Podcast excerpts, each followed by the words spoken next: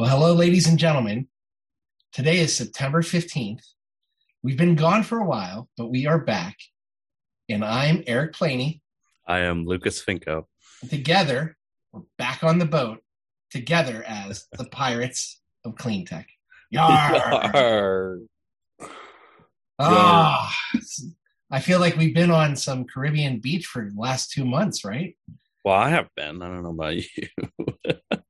I haven't seen a beach in the last two months, but it was nice to take a little bit of a pirate's break as we're working on other parts of our lives, right? Yeah. How's my tan? You like my tan? You have no tan. Oh, whatever. I have more tan than you, and I wasn't even on the beach. That's beautiful. I never even use sunblock. It's just. Oh, I have to use sunblock. Let's just say, uh, let's just say I burned like a crispy something or other. I don't know what. well, Today is a special day, only for the fact that it is our first time back in almost two months after taking some holiday. But this is not a full episode of Pirates. This is a preview. That's right, Lucas. It's a preview. Is it? Yes. Okay. Of our, of our new season, which will start next week in conjunction with New York City Climate Week. Yay. Yeah. And not only is it uh, the beginning of season five, but it's a really special episode because next week, our first episode back, is episode number 50. Yes. What is that? The Diamond Celebration? What is 50?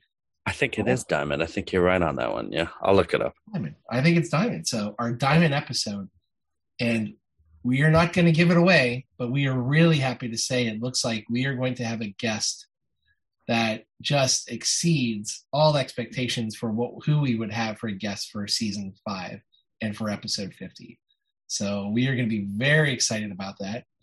And since Lucas and I were gone for so long, we thought, you know what? Why don't we have a little warm up episode to preview what's to come and also to kind of shake the rust off our uh, fantastic podcasting speaking abilities? not, not. yeah, that sounds good. Uh, yeah, you want to do some articles? What do you think? Yeah, I think we have one each because we don't, you know, we have a lot of articles for next week. A lot has been going on. It's amazing how we took the summer off, but really clean tech did not take the summer off, and clean energy policy certainly did not. And that is a fantastic thing. So, congratulations to all of those people in the clean tech community that have been working so hard over the summer. Uh, like Lucas, like myself, we all deserve a drink. Yep, the infrastructure bill and the IRA it's a lot of things happening. It's very exciting. You know, and where my uh, great little company Solar Block operates on the border of Massachusetts and New York, the state of Massachusetts also passed an incredibly comprehensive uh, clean energy bill uh, right around the same time that President Biden signed Inflation Reduction Act. So there's some really good things happening on the state and local level too, and we should really applaud those leaders, political leaders, for doing what the people want. Yep. All right. Well put. All right. Should we do an article or two? Here we go. You're going first? Am I going first? Yeah. All right. Michael Wayland, CNBC, September 13th. Why Toyota, the world's largest automaker, isn't all in on electric vehicles. This is a fantastic article. Uh, it's really comprehensive and it's really worth digging into because Toyota, who is the king and the original king of hybrid vehicles, has come under scrutiny, as the article said, by some environmentalist groups for its cautiousness on investing in fully electric.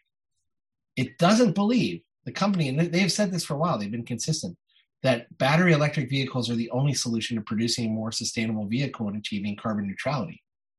Here's a, here's a statistic in the, again, I'm just reading the key points here.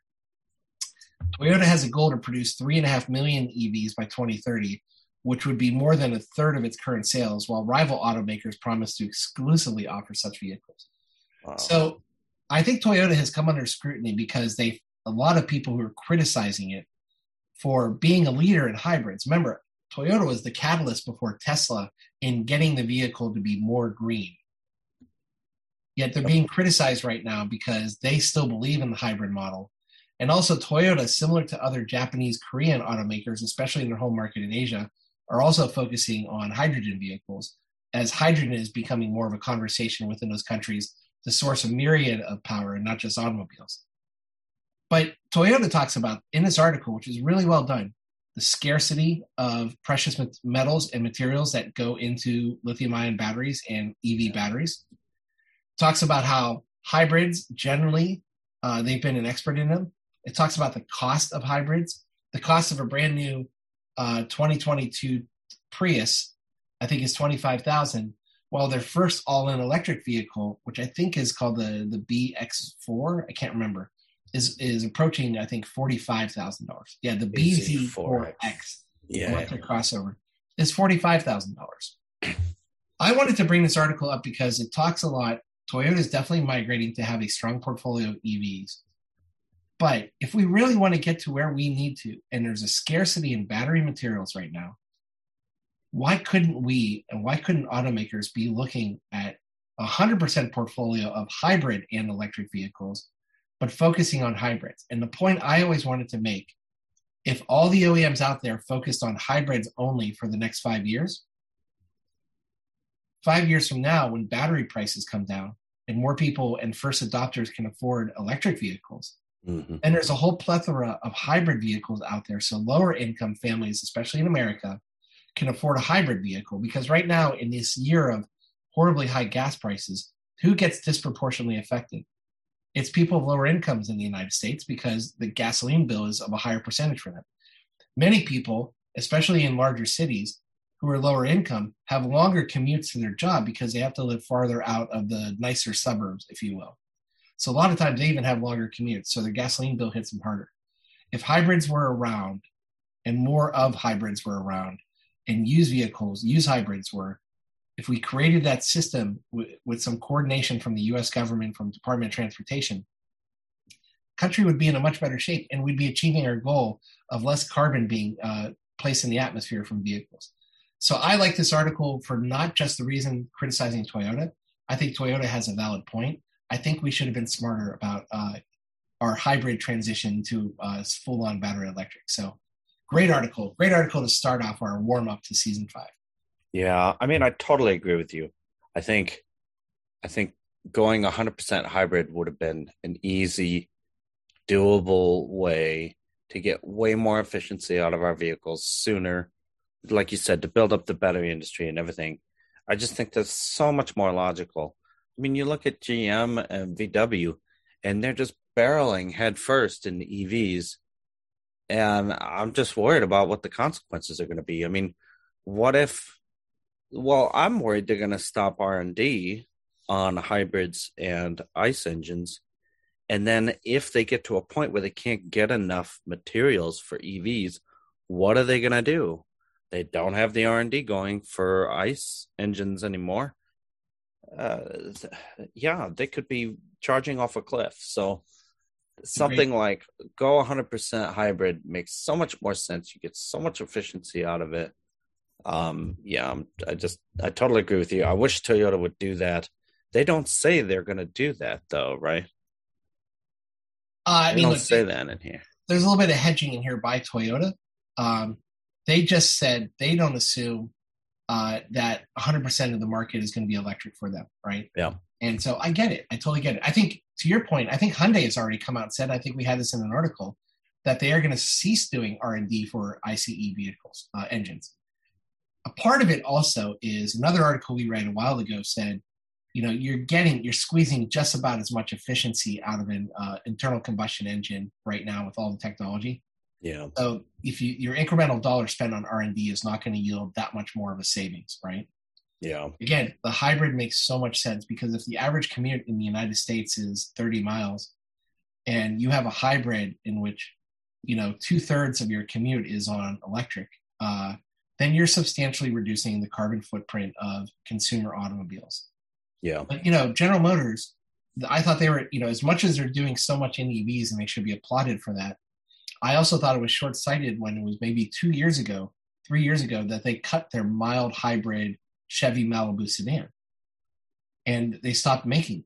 And I'm sure maybe sales were lagging, but, you know, when gas prices would have shot up, as they did this year, that mild hybrid also would have shot up in popularity especially for Uber drivers, Lyft drivers, right? Who really, you know, gasoline costs are a substantial part of their uh, investment into their career.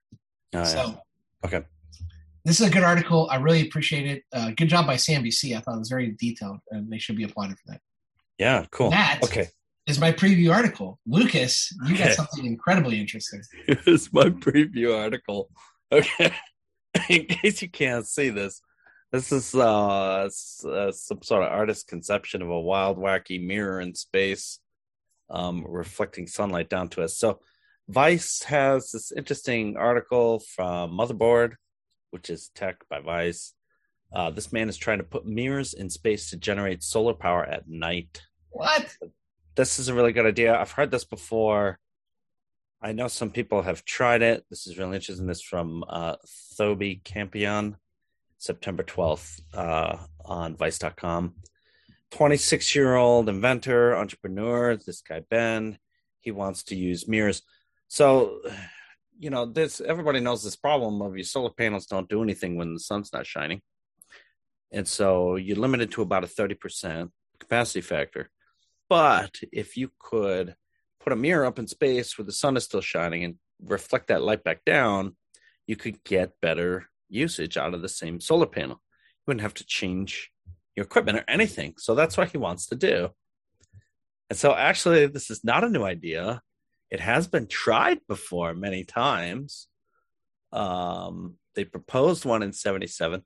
In 88, uh, Russia successfully deployed a 65 foot mirror into orbit, sending a five kilometer wide beam of light traipsing across Europe.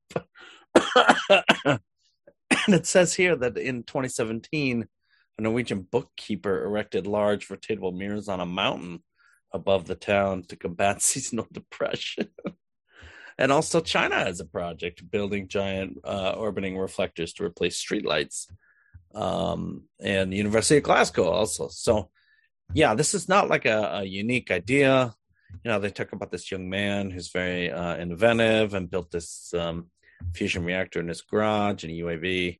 Um, so I don't know. I just thought that um, it's really exciting to see young people engaged and working hard on things they're passionate about and things they dream about, because that's where innovation comes from. And these are the kind of people who make things happen. Yeah. At first, it's a great article. Uh, I loved uh, reading it. It got me thinking that he probably watched like a, a James Bond marathon because I'm pretty sure the solar mirror, solar ray gun in space destroying the world was the plot of like three different James Bond movies. But to your point, it's an innovative idea. It has been discussed about. And for a young man at age 26 to really put a lot of detail into his thinking about how the power would be captured and transported back into you know the earth itself and then captured and, and distributed there's some really innovative thinking here and you need these types of conversations whether this technology works or not you do need to have these conversations to stimulate other ideas that may be more practical or may be easier to implement over the next several years as opposed to this project which can take decades. So it absolutely agree. Hats off to him. It is fun. It is innovative. Um, it may actually work. Of course i question how much would this cost relative to other Yeah. technologies that can get us down to our 2050 un goals so we always talk about the discipline of using capital uh, in its scarcity in the right way to get to 2050 goals but I think it's really, really cool, and he should absolutely be applauded. And I hope people of significance in academia that track solar read this article and open up this young gentleman to their ideas and to bring him into their fold so they can, you know, he can really do something meaningful in his future. Yeah. I mean, you make a good point, but I think with all the space startups now, the cost is decreasing rapidly. And from his prototype, it looks like something that is not going to break. Uh, and he could possibly load many of these onto a very uh, low cost um, satellite. So, yeah, it'll be interesting to see what his financials look like. I mean, look, you know, maybe Jeff Bezos, instead of launching his phallic rocket uh, with his space tourists, maybe a Jeff Bezos would actually say this is worth taking a look at and using his resources uh, to for this for the betterment of the world. Because launching tourists in the phallic space rocket is not my idea of efficient use of capital. Uh, there's so much. No. he does not get a hall pass from me. Richard Branson does because Richard Branson has done so much already for environmental stewardship when others were not. But there's a distinct difference between those two people. But ah, this is a great article. Uh, it's a great find for sure. Oh, it's good to be back. It's good to be back, right? I feel like we, you know, just feel like we did our last episode last week. Yeah, we missed everybody. So we're looking forward to episode 50 and do not miss it. Tell all your friends. And we'll see what Climate Week, right? We're going to be at the networking event doing a lot of networking. Are we? And were we going to that event? Are we? I guess. I don't know. You know, for those that are participating in New York City Climate Week, let me just ask this. As fun it is to network, right?